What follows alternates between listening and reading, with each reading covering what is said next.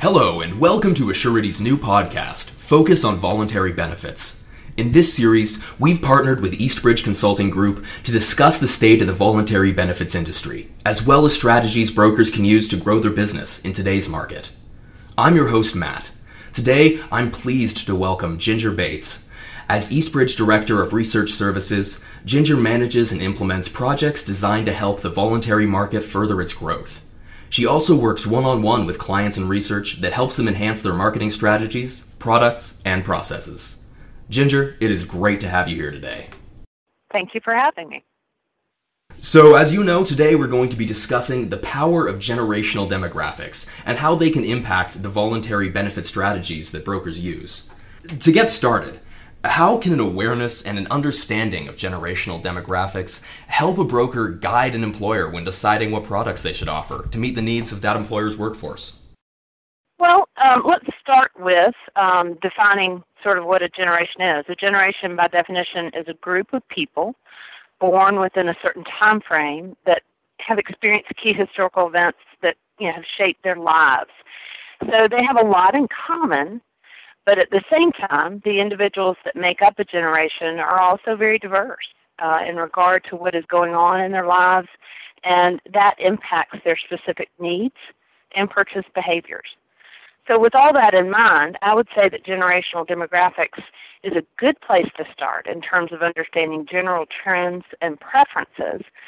But when it comes to better understanding benefit needs and purchasing decisions, we need to delve a little bit deeper.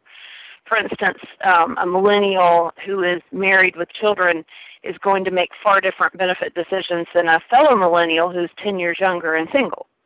Or a Gen Xer who makes 60,000 and is married but with no kids at home is going to have different needs than a, a fellow Gen Xer who makes 150,000 and is remarried with a second family.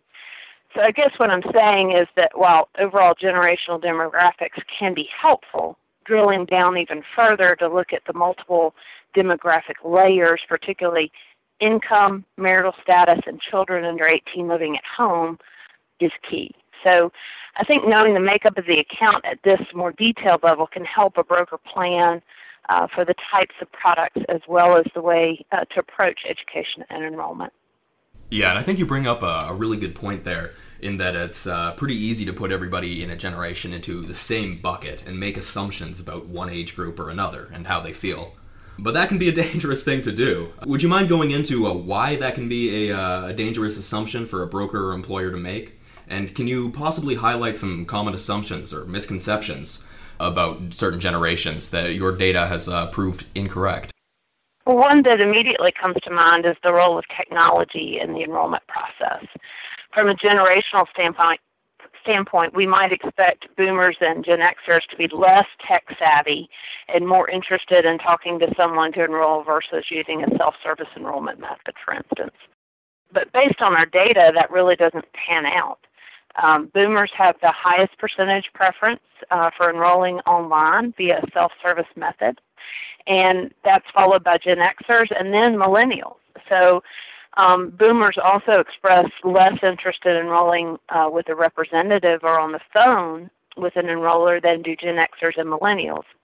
So that's a little bit, you know, maybe different from what we might assume. Another assumption might be that boomers um, might not own voluntary products as frequently as Gen Xers or millennials. But when looking at the percentage of, of people that own at least one voluntary product across generations, the percentages of ownership are essentially the same, around 44%. So those are just a couple of examples. Yeah, wow. And I think those are really good to highlight uh, just how our assumptions might be uh, incorrect. I certainly wouldn't have uh, have guessed that that's how those those demographics would pan out, but there we go. Now, I'm sure most people wouldn't be surprised to hear that there are uh, differences in how the various generations view insurance and voluntary products, and certainly if you're out selling them, uh, that's something that you're going to see all the time.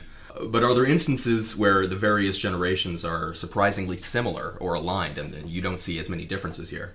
Well, in our employee survey, we asked each respondent to place a value on various types of, of coverage on a scale of 1 to 5, with 1 being least important and 5 being most important.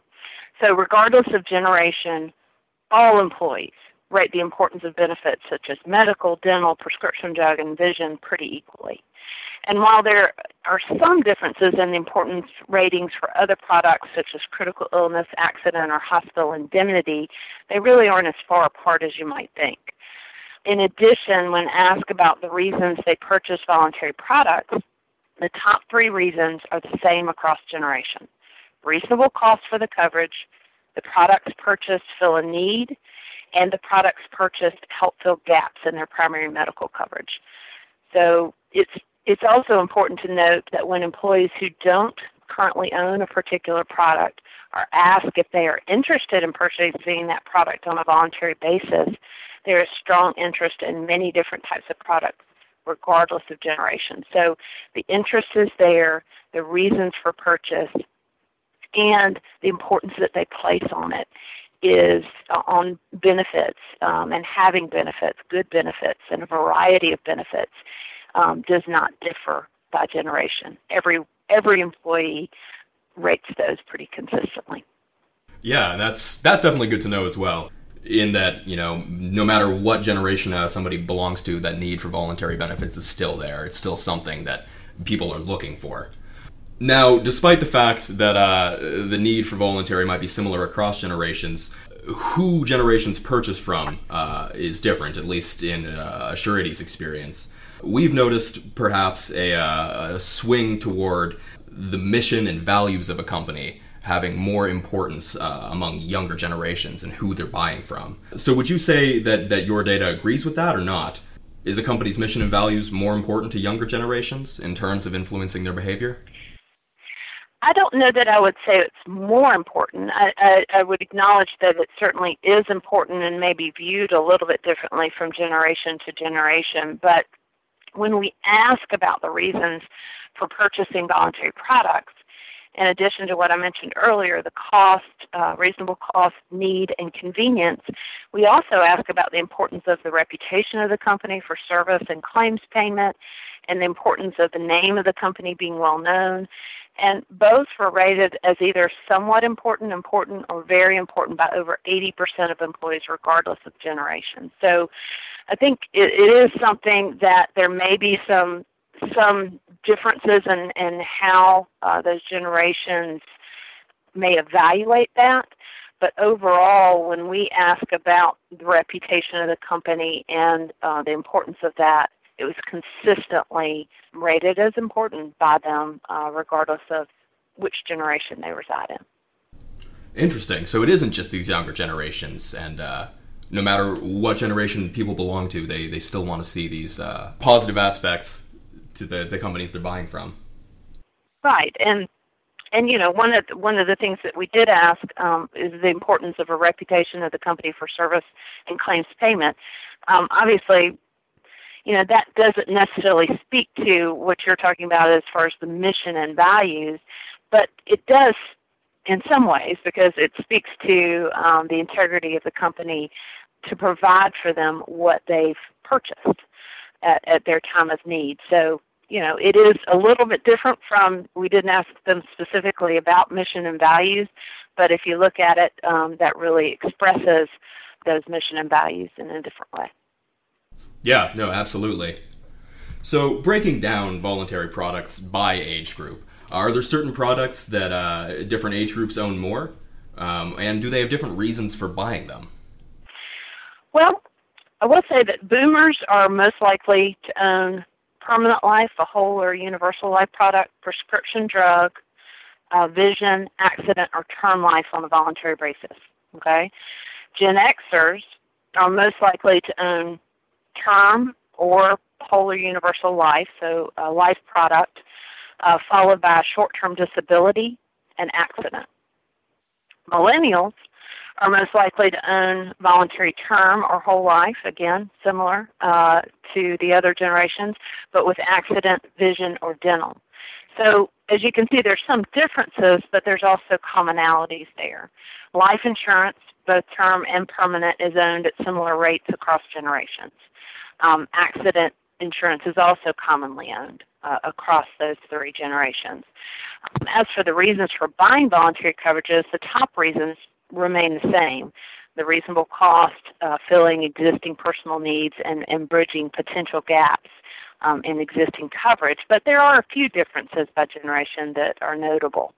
Both Gen Xers and millennials give higher importance ratings than boomers in regard to the convenience of purchasing at work, an employer's endorsement of the products offered, and the influence of friends, family, or coworkers in the purchase process. So um, again, the main reasons for purchasing are the same, but there are some differences uh, among generations, you know, that are interesting. Yeah. Now, anecdotally, we've seen uh, perhaps older employees tend to purchase more voluntary products through their employer. Is this something that your data supports or not?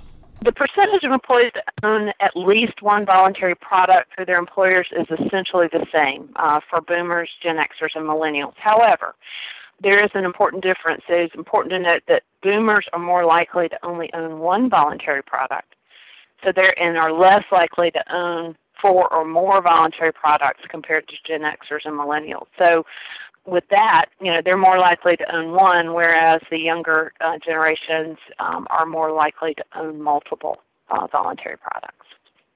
So interesting. The data seems to show the opposite then, that, uh, that younger generations are, are more apt to purchase more products. Yes. So, in, in terms of what these products uh, include, one thing that we hear a lot about is portability. Uh, is there one generation or another that places more importance on the portability of their voluntary coverage?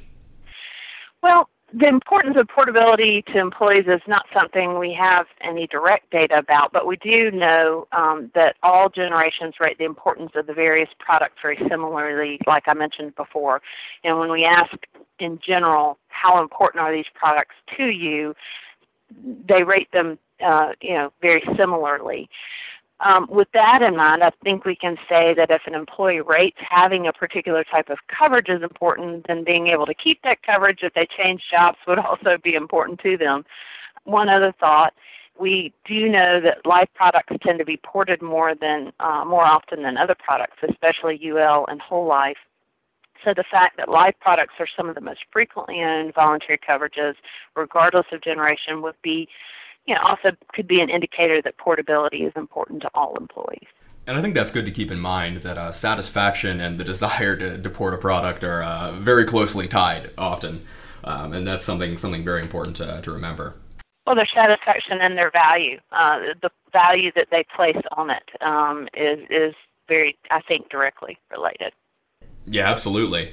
Now you mentioned earlier, uh, in terms of, of satisfaction, that some some generations would like uh, in-person enrollment, some want uh, virtual enrollments, but enrollment satisfaction is going to be you know really key in determining participation and determining uh, just how good an enrollment is. Can you talk a little bit about how some generations differ in their enrollment satisfaction generally? Sure. Um, well, when we, we ask about overall satisfaction with the voluntary enrollment experience, it was very similar across generation. About 71% of employees are satisfied or completely satisfied with their voluntary enrollment experience, which is, is pretty high. But if you break down the enrollment process, uh, the enrollment experiences that employees get the highest satisfaction ratings for are the application process was simple and straightforward. They felt that their needs were identified and during the enrollment process, they felt like um, they received adequate information, support, and advice to make their decision. So when we look at the data by generation, boomers' satisfaction levels for the technology used in the buying process, you know, feeling that it was helpful, is slightly lower than Gen Xers and millennials. So that's an interesting difference. And Gen Xers and millennials had lower satisfaction ratings for the benefits were easy to understand. So I think the takeaway from all this is that most employees are generally satisfied with their enrollment experience no matter the method that they use to enroll. However, keeping the process simple, informative, and easy to use is, is key uh, no matter who you're speaking with. And the lower satisfaction ratings for ease of use for technology by boomers and understanding the benefits by millennials and Gen Xers certainly gives a broker some additional ammunition when working with an employer to make sure um, that the enrollment process is multifaceted, so that they're touching those people in many different ways and in, through many different channels, if that makes sense. Yeah, absolutely. Um, and reaching these these uh, employees through different channels is, is incredibly important. Especially, uh, let's let's talk a little bit about uh, benefits enrollment and these communication methods, specifically the preferences and the timing that employees will have on them. Uh, how might a broker vary the use or the timing of these various methods to be more effective when targeting different generational demographics? Is there are there certain ways that certain generations want to be contacted and communicated with? Well, we asked first, you know, what communication methods are used uh, most frequently by employers, and then we also asked which are most helpful. so um, let me just kind of go through that, and hopefully we can answer your question that way. So the most frequently used communication methods um, by employers to introduce voluntary benefits to their employees are email and newsletters, printed materials provided at work, uh, the employer's website, group meetings, and printed materials sent by the employer to the employee's home. So we provided them a long list of things that they could check that were used by employers. So you can see by that list that there's a variety that the employer of, of ways that the employer is communicating uh, to their employees, which is important for a broker to, to note and to assist with. But when asked when the communication methods uh, you know, which communication methods were most helpful, the top five just listed were also listed as the most helpful, regardless of generation. So I think the important takeaway from this data is not that the brokers need to target specific types of communications for employees in a particular generation. The key takeaway is that most employers use multiple ways to communicate to their employees, and most employees value having multiple sources of information, regardless of their age or generation. So, brokers need to make sure they have a variety of communication mes- messages and methods ready and available for the employer to use before, during, and after the enrollment process. So, multiple uh, methods of communication, multiple touches uh, before, during, and after the enrollment process is always valued across the board. I think it's great that we're seeing a lot more similarities across generations than we are differences. Now, we've, we've taken a little bit of a look at the Eastbridge data uh, around uh, enrollments, and uh, it shows that around a quarter of all demographics uh, that you surveyed uh, would prefer to enroll with a sales representative. So, how can a broker use this uh, and other data to secure the most favorable enrollment conditions for a group? Well, when we think about enrollment, there are really two components of an enrollment. The first is learning about the benefits and then actually signing up for them. uh, so those two things can be looked at separately.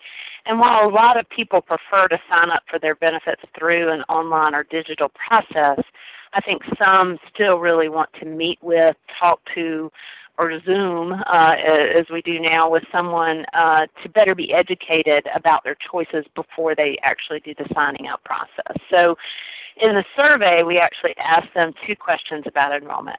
What method did you use in your most recent benefits enrollment? And then uh, which method they would prefer to use in the future. The 25% was the average overall of employees that had used a method that involved either meeting in person or on the phone with an enroller or sales representative. So interestingly, both Gen Xers and millennials both had a higher usage of in-person methods for their most recent enrollment, 29% compared to the 25% for the overall group. But all three generations showed greater interest in an in-person enrollment method for the future, with the largest increases in the area of interacting with the sales rep. There are two facets to that, either via a computer with the sales rep or walking you through the enrollment process or uh, with a sales rep walking you through a paper process. But with all that said, the majority of employees still say they prefer to enroll on their own, with about half preferring an online enrollment process. So we have to acknowledge that. And that is going to increase, I think, this fall as the pandemic continues. But we all know that even if we say we prefer to enroll online on our own, most people also want to have a place to go with any questions that might come up. So employers appreciate, um, I think, creative solutions that meet the needs of their employees. So, you know, if I had to recommend something for a broker, cra- crafting a hybrid scenario that includes some type of group meeting and or a live call center line for education and questions in addition to ultimately enrolling online can really create a win-win for everyone involved. Yeah, that's that's, that's important to keep in mind uh, is that even when employees prefer to enroll uh, by by themselves, that that education aspect and that communication surrounding it is, is going to be even perhaps more key. Well, and with the you know um, interesting times that we're in, and the differences and the changes that you know are likely to uh, occur in terms of perhaps reduced group meetings and those types of things, we have to really figure out some creative solutions to meet all of those needs. But it is important always to remind an employer that their employees do really want to be able to speak to someone if they have questions. Definitely. So, what are some other takeaways that, that brokers can use and keep in mind as they create voluntary benefit strategies for their clients uh, going into year end enrollments? Well, was thinking of a few kind of overarching themes that I would stress to brokers when it comes to preparing for enrollments for the fall of 2020. First, be flexible and provide options. You need to be able to offer multiple messages uh, and communication methods for employers to use and the same applies to offering multiple enrollment methods. If you don't have the capability to provide live support via phone, I would suggest looking into it. Um, if you don't currently have an online platform to offer to those smaller employers who don't have their own, you need to find one to include in your offering. Um, second thought is to keep it simple. Make sure the benefits needs assessment tool used in the enrollment process uh, begins with assessing those three key demographics that drive purchases that we talked about earlier income level, marital status, and children under 18 in the household. In addition, always keep in mind that the main reasons uh, employees say they purchase voluntary products, reasonable cost, product fills a particular need, or the product bridges an existing gap, um, those are key to keep in mind as well as you do that assessment. You know, that all may seem very obvious and elementary, but with fewer in-person opportunities available and compressed enrollment time frames likely uh, in the near future, you really need to concentrate on the basics. My thought. Um, and then finally, just be willing to offer new products and benefit solutions. In every survey we do with employees, significant numbers consistently say that they are interested in purchasing a large variety of additional benefits and are willing to pay for them on a voluntary basis. So in the 2019 survey, about 30% of the employees who do not currently own cancer, critical illness, identity theft, head insurance, or hospital indemnity say that they are interested in buying these types of coverages on a voluntary basis. There's also a growing interest from both employees and employers to offer other non-traditional benefits such as financial wellness tools and education, mental health benefits, payroll loans, discount programs for things like grocery delivery, workout apps, all those kinds of things. So be sure to communicate that strong employee level interest in voluntary products to your clients. Those are my thoughts. Um, sort of what they need to think about as they prepare for fall of 2020. Definitely, and I think brokers keeping all those in mind will uh, absolutely help them to succeed in their upcoming enrollments. Is there anything else, Ginger, that you'd like to add for our listeners? I don't think so, but uh, I think I would just encourage the brokers out there to be, as I've mentioned, be creative, be responsive. They again uh, and keep it simple, uh, as I mentioned, and focus on providing those solutions for uh, the employers and help them work through uh, what will be a difficult, you know, more difficult situation than usual. Absolutely. Well, thank you so much for your time today, Ginger. Uh, it has been an absolute pleasure talking to you and getting your insights on uh, what brokers can do to help boost their enrollments this uh, this this fall and uh, and to, to help bolster their strategies. Okay. Thank you for having me. And to our listeners, thanks for tuning in to Assurity's focus on voluntary benefits. If you'd like to learn more about Assurity and our voluntary products, visit assurity.com. You can also email us at podcast at assurity.com, and we'll be happy to connect you with the sales team in your region. If you'd like to learn more about Eastbridge Consulting and their research, you can visit them at eastbridge.com. Thanks for listening.